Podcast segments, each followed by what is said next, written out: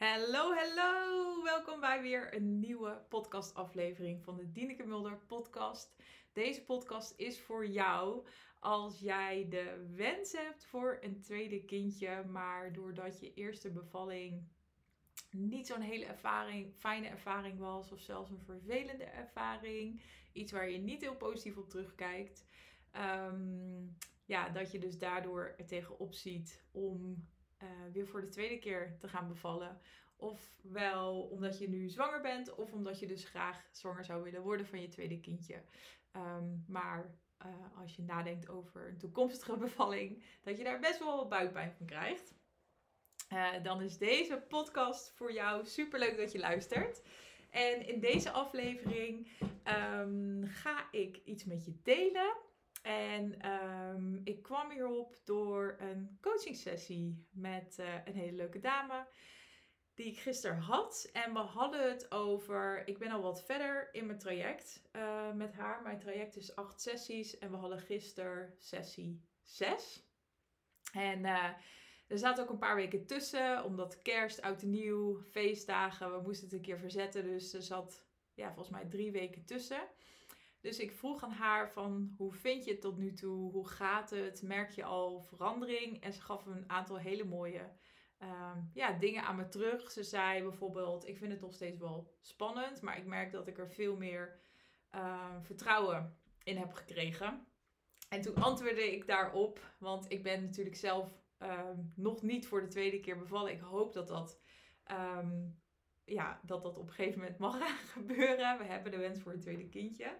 Uh, maar ik had het met haar over, over van, ik zei heel open van, dat heb ik ook nog steeds. Het is niet dat, uh, dat als ik aan mijn tweede bevalling denk, dat ik daar helemaal, zeg maar, naïef in ga en denk van, nou, dit komt helemaal, dit komt helemaal goed. Ik denk dat het goed komt, maar ik, er is ook nog steeds een stukje in mij wat het ook gewoon spannend vindt door die eerste ervaring.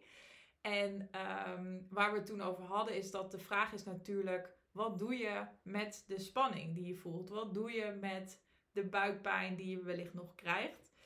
Um, en zij zei dus van, nou, het mijn vertrouwen um, is al echt vele malen groter geworden. Dus dat overheerst heel erg. Maar er zijn nog wel een paar dingetjes die ik gewoon heel spannend vind. En uh, die specifiek met haar ervaring uh, te maken hebben. En daar gaf zij twee hele mooie voorbeelden van. Want ik vroeg van wat zijn dan de dingen waar je, ja, waar je best wel tegenop ziet of waar je bang voor bent. Uh, dus ik dacht dat ga ik gebruiken als input in de podcast van vandaag. Want misschien heb je er ook wel iets aan.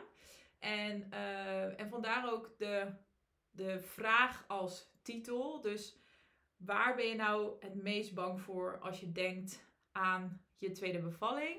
En dan wat ik in deze aflevering met je wil bespreken. Wat kan je daar vervolgens mee doen? Want daar kan je zeker iets mee doen. Um, maar dan moet je wel bereid zijn om echt er iets mee te doen. Dus echt mee aan de slag te gaan. Alright. Dus de eerste vraag is eigenlijk die je jezelf gewoon kan stellen. En wat je kan doen is gewoon gaan zitten op een rustig moment met een notitieboekje. En ga gewoon eens opschrijven dat als je je ogen dicht doet en je denkt aan. Um, je denkt eraan dat je weer zou gaan bevallen, dus aan je tweede bevalling. Wat is dan het eerste wat in je opkomt? Dus waar krijg je nog steeds een beetje buikpijn van? Um, en ga dat eens opschrijven. Uh, want wat je gaat merken is dat uh, er zijn waarschijnlijk een aantal dingen. Ik verwacht dat je lijst niet heel lang is, maar er zijn een aantal dingen die direct bij je opkomen. Ik denk één of twee dingen. En dat zijn eigenlijk je, je grootste angsten, als het ware. En wat kun je daar nou mee? Nou, best wel veel. Hoe je het een beetje kunt zien is dat die angsten, die zijn uiteindelijk, dat zijn uiteindelijk een soort van gedachten natuurlijk in je hoofd. En dat kan voelen als iets heel groots. Dus ik noemde het gisteren in die sessie die ik had met haar, noemde ik um, wat, we, wat er vaak gebeurt, is dat we een, eigenlijk een heel groot monster van maken. En dat we het heel spannend vinden dat, dat, dat zoiets eventueel zou gaan gebeuren. Dus zij gaf bijvoorbeeld als voorbeeld iets waar zij best wel bang voor zou zijn, is dat ze tijdens haar tweede bevalling flashback zou krijgen naar haar eerste bevalling. Uh, en dat ze door die flashbacks helemaal um, nou, even van de leg is, of emotioneel zou worden, of heel angstig zou worden. Ehm, dus iets waar, waar je op dat moment geen controle over hebt en wat je dan opeens zou overkomen. Dus waar ik het met haar over had, is dat ik zei: ehm, We kunnen natuurlijk niet, we kunnen hier niet samen 100% uitsluiten dat dat niet gaat gebeuren. Helaas, maar dat is gewoon zoals het is. En ik vind dat zelf, eh, even ook los van bevallen, ik vind dat zelf altijd heel fijn, überhaupt om dat uit te spreken. Ik hou er niet zo van als mensen zeggen, ah joh, dat gebeurt niet. Of oh, dat komt wel goed. Omdat ik dan denk van, ja, maar dat, dat, dat kan je eigenlijk niet zeggen, dat weet je niet. Dus mij, mij helpt dat niet. En, en, en ik zeg het daarom ook nooit tegen anderen, omdat ik er, ja, omdat ik altijd denk dat iemand er in principe niks aan heeft. Eén, het klopt niet, want je, je kan dat niet weten. En twee, het voelt altijd een beetje als zo'n dooddoener van, ah joh, komt wel goed en dan ander onderwerp. Terwijl het juist heel goed is om, als je zoiets ervaart en je vaart die angst, om er gewoon even over te praten. Om dus eigenlijk het grote monster wat kleiner te gaan maken en het echt aan te kijken. En misschien wel je monster te knuffelen bijna. Ehm, dus dat je niet probeert dat monster de hele tijd weg te stoppen, maar dat je er echt ehm, mee aan de slag gaat, als het ware. Nou, wat kun je dan doen? Dus als je die dingen hebt, um, hebt opgeschreven, dat je ook iets verder gaat verdiepen. Dus bijvoorbeeld om het voorbeeld van de flashbacks er weer uh, bij uh, te pakken. Uh, dat is ook iets wat bij mij trouwens meespeelt. Daar heb ik ook wel eens aan gedacht van, wat nou als dat gebeurt? En het is goed om, als je dat soort dingen hebt opgeschreven, om eigenlijk jezelf een paar vervolgvragen te stellen. Om tot de kern te komen. Dus dat je eigenlijk um, aan jezelf. Het is heel makkelijk trouwens, het zijn niet hele grote vragen, maar dat je gewoon aan jezelf eigenlijk de vraag stelt: maar waarom krijg ik daar buikpijn van? Waarom vind ik dat nou spannend dat er een kans is dat dat zou gaan gebeuren? Um, want het is goed dus om gewoon al te accepteren van, nou, er bestaat een kans, je kan gewoon niet 100% uitsluiten dat het niet gebeurt. Dus laten we ons gewoon voorbereiden op het scenario dat het wel zou gaan gebeuren. Want dat is waar je wel um, controle over hebt. Dat is wat je zelf al kan doen. Je hebt geen controle of dat wel of niet gebeurt. Maar je kan je alvast wel een beetje gaan voorbereiden op: oké, wat als dat wel gebeurt? Wat, wat kan ik dan hier in het hier en nu al daarmee doen, zeg maar? En het is goed om dan te beginnen, dus om jezelf Ehm, om te kijken of je tot de kern kan komen, dus die waarom-vraag te stellen. Dus in het voorbeeld met die flashbacks, ehm, kan het wellicht zijn, of ik kan me voorstellen, daar hebben we het verder gisteren niet heel erg over gehad, maar ik kan me voorstellen dat, het, dat je het heel lastig kan vinden dat er op dat moment iets gebeurt. Dus zo'n flashback waar je geen controle over hebt. Dus het voelt een beetje alsof, alsof iets misschien wel je bevalling eigenlijk een beetje overneemt, terwijl je dat helemaal niet wilt. En dat je daardoor ook bang bent dat je, nou, bijvoorbeeld heel angstig zou worden, terwijl je misschien net helemaal lekker ontspannen bent. Ehm, dus dat dat eigenlijk jouw bevalbubbel op zo'n moment zou gaan uh, verstoren. En dat de kern misschien wel waarom je daar buikpijn van krijgt, als je daaraan denkt, dat de kern eigenlijk is van dat er iets zou gebeuren waar je geen controle over hebt. En wat je helemaal ehm, ja, uit je, hoe zeg je dat? Dus dat je helemaal e misschien even emotioneel bent of van, van de leg bent. En dat misschien wel daar vooral jouw angst op zit. Of daar, daar vooral op zit van dat je daar bang voor bent of gewoon buikpijn van krijgt als je daaraan denkt. Dus um, eigenlijk door die vragen te stellen, ga je je monster, dat grote monster, uh, steeds kleiner uh, maken. En haal je het ook een beetje uit de.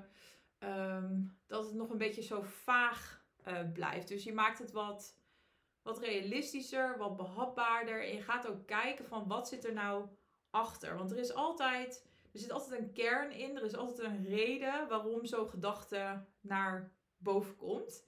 En heel vaak gaat het dus niet specifiek om het krijgen van een flashback, maar heel vaak van wat voor gevoel ons dat zou geven op het moment dat het gebeurt. En um, dus bijvoorbeeld ook het voorbeeld wat ik noemde, dat je het vooral niet zozeer die flashback, maar dat je het vooral heel naar of spannend zou vinden als er iets gebeurt waar je geen controle over hebt.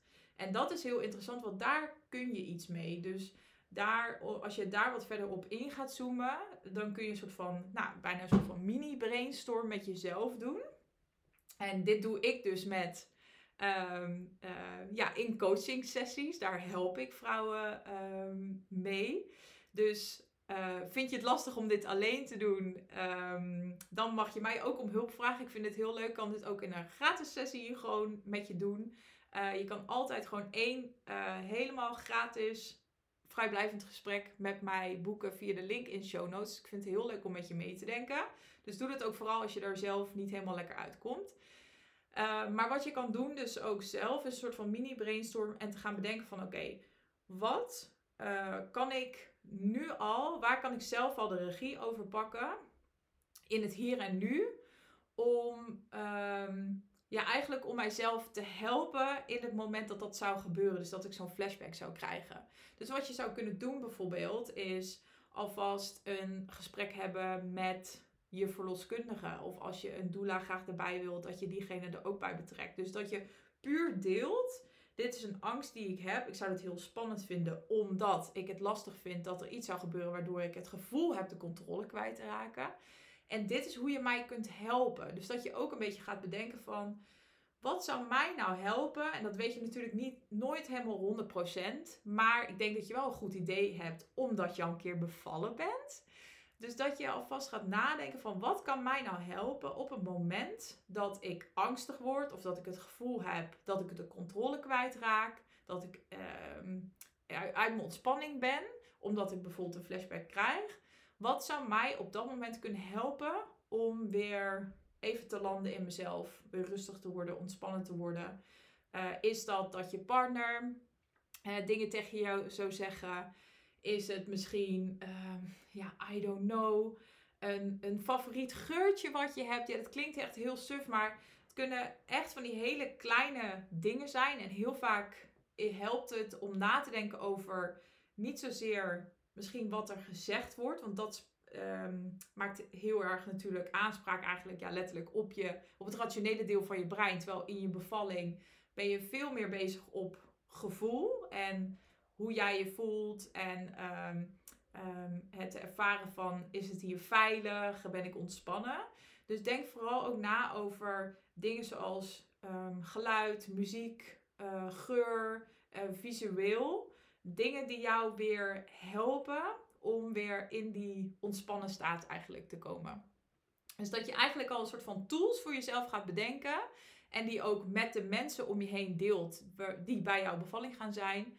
En aan hen, um, ja, eigenlijk met hun deelt uh, uh, van: oké, dit zou mij kunnen helpen, denk ik, in, um, in, als ik in zo'n situatie zou uh, komen. Dus dat je eigenlijk die tools al met hen deelt, zodat zij die kunnen inzetten. En zodat je dat dan niet op het moment zelf helemaal zelf hoeft, hoeft te bedenken. Dus dat je eigenlijk al een soort van ja, preventie voor jezelf gaat doen. Um, of preventie, nou ja, meer ook, uh, je kan natuurlijk niet uitsluiten, maar ook een soort van hulpmiddelen alvast gaat uh, bedenken. Um, ja, om eigenlijk dat grote monster een heel stuk kleiner te maken en ook überhaupt die uh, gedachtes dat je bang bent dat dat zou gebeuren, dat dat ook al een stuk minder wordt. Want dat helpt überhaupt al om de kans te verkleinen dat zoiets zou gebeuren. Want heel vaak is het zo als we ergens heel angstig voor zijn, dat dat juist hetgeen aantrekt wat wij, um, ja, waar we bang voor zijn en wat we liever niet in, onze bevalling zouden willen. Dus het helpt ook om, om dat monster dus eigenlijk kleiner te maken. Dus veel meer, um, ja, het, eigenlijk de angst kleiner te maken, waardoor je al van tevoren een stuk uh, relaxter uh, bent en ook minder bang hoeft te zijn voor dat het zou gebeuren. Dus dat je bijvoorbeeld flashbacks uh, krijgt. Dat helpt ook, denk ik al, um, heel erg veel. Dus uh, dat je accepteert van, nou, er is een kans dat dit gaat gebeuren. Maar als het gebeurt, dan kan ik dit, dit en dit inzetten. Deze tools, deze hulpmiddelen inzetten. En dat helpt eigenlijk al heel erg om wat meer in te berusten en wat minder angstig voor, voor te zijn. En dat verkleint natuurlijk ook de kans dat er überhaupt zoiets zou gebeuren. Dus die dingen wilde ik even noemen. Ehm, en ja, en ik denk ook wat ik net noemde, ik beschreef dus al zo'n groot monster. Ik, ehm, ik geloof ook heel erg dat hoe minder je eigenlijk dat monster aandacht geeft, dat klinkt een beetje gek, maar hoe groter het gaat worden omdat je het eigenlijk negeert. Dus ze zeggen altijd, alles wat je aandacht geeft, dat groeit. Maar ik denk ook echt, ik heb dit een keer tijdens het event gehoord, maar alles wat je geen aandacht geeft, dat groeit nog harder. maar dan iets wat je niet wil groeien. Dus dat monster, zeg maar, met die, met die uh, dingen waar je bang voor bent. Dus het helpt heel erg juist om het aan te kijken. Dus niet om het te negeren en dan denken van, nou ja, hopelijk gebeurt het niet. Maar ga er echt mee aan de slag. Want dat helpt je om dus minder, sowieso dus minder angstig te worden voordat het gebeurt, dat, het überhaupt gebeurt. Waardoor de kans daarop ook verkleint. Maar ook om dus alvast over tools en hulpmiddelen na te denken die jou gaan helpen op het moment dat het wel zou gebeuren om gewoon weer te kunnen ontspannen en weer tot jezelf te kunnen komen. Uh, dus die wilde ik even noemen. En um, even kijken. Ja, dus het gaat heel erg. Ik zit altijd even op mijn blaadje te kijken hè, of ik alles, uh, alles heb gezegd. Dus het gaat heel erg om dus niet je angst te negeren, proberen weg te stoppen, maar ze juist aan te kijken, juist het monster aan te kijken, waardoor het uiteindelijk kleiner wordt en meer verandert in een soort van fluffy teddybeer, zou ik zeggen. Waar je wel gewoon controle over hebt. Dus stel jezelf de vraag van wat kan ik nu al doen in het hier en nu? En dat is veel meer dan je denkt. Dus heel veel succes om hiermee aan de slag te gaan. Ik hoop dat dit je, ja, dat, dit je gaat helpen. Laat het me weten. Uh, vind ik heel leuk om te horen. Of dit heeft geholpen. En als je hier hulp bij zou willen, uh, dan uh, vind ik dat super leuk om met je mee te denken. Dus nogmaals, je kan gewoon mij een DM sturen via Instagram. Of even hieronder via de link. Een, uh, gewoon een gratis gesprek met me inplannen. En dan, dan denk ik even met je mee. En dan kan ik je misschien helpen met het in kaart brengen van waar je bang voor bent. Maar ook het brainstormen over. Oké, wat kan je nu al doen om het te verkleinen, maar ook om gewoon te, weer te kunnen ontspannen als het wel zou gebeuren. Dus let me know. Heel veel succes. En ik wil je trouwens nog vragen, als je met heel veel plezier naar mijn podcast luistert, je hebt er wat aan, zou je me dan alsjeblieft een review willen geven? Dat kan zowel in Apple Podcasts als in Spotify. Um, ja, het is super makkelijk. Het is echt twee seconden werk. Je hoeft alleen maar op de, op de hoofdpagina, zeg maar, gewoon even vijf sterretjes aan te klikken. En um, that's it. En daarmee zorg je dat andere vrouwen mijn podcast ook kunnen vinden. Dus heel erg bedankt alvast als je dat uh, gaat doen of al hebt gedaan. En dan zou ik zeggen, tot de volgende aflevering.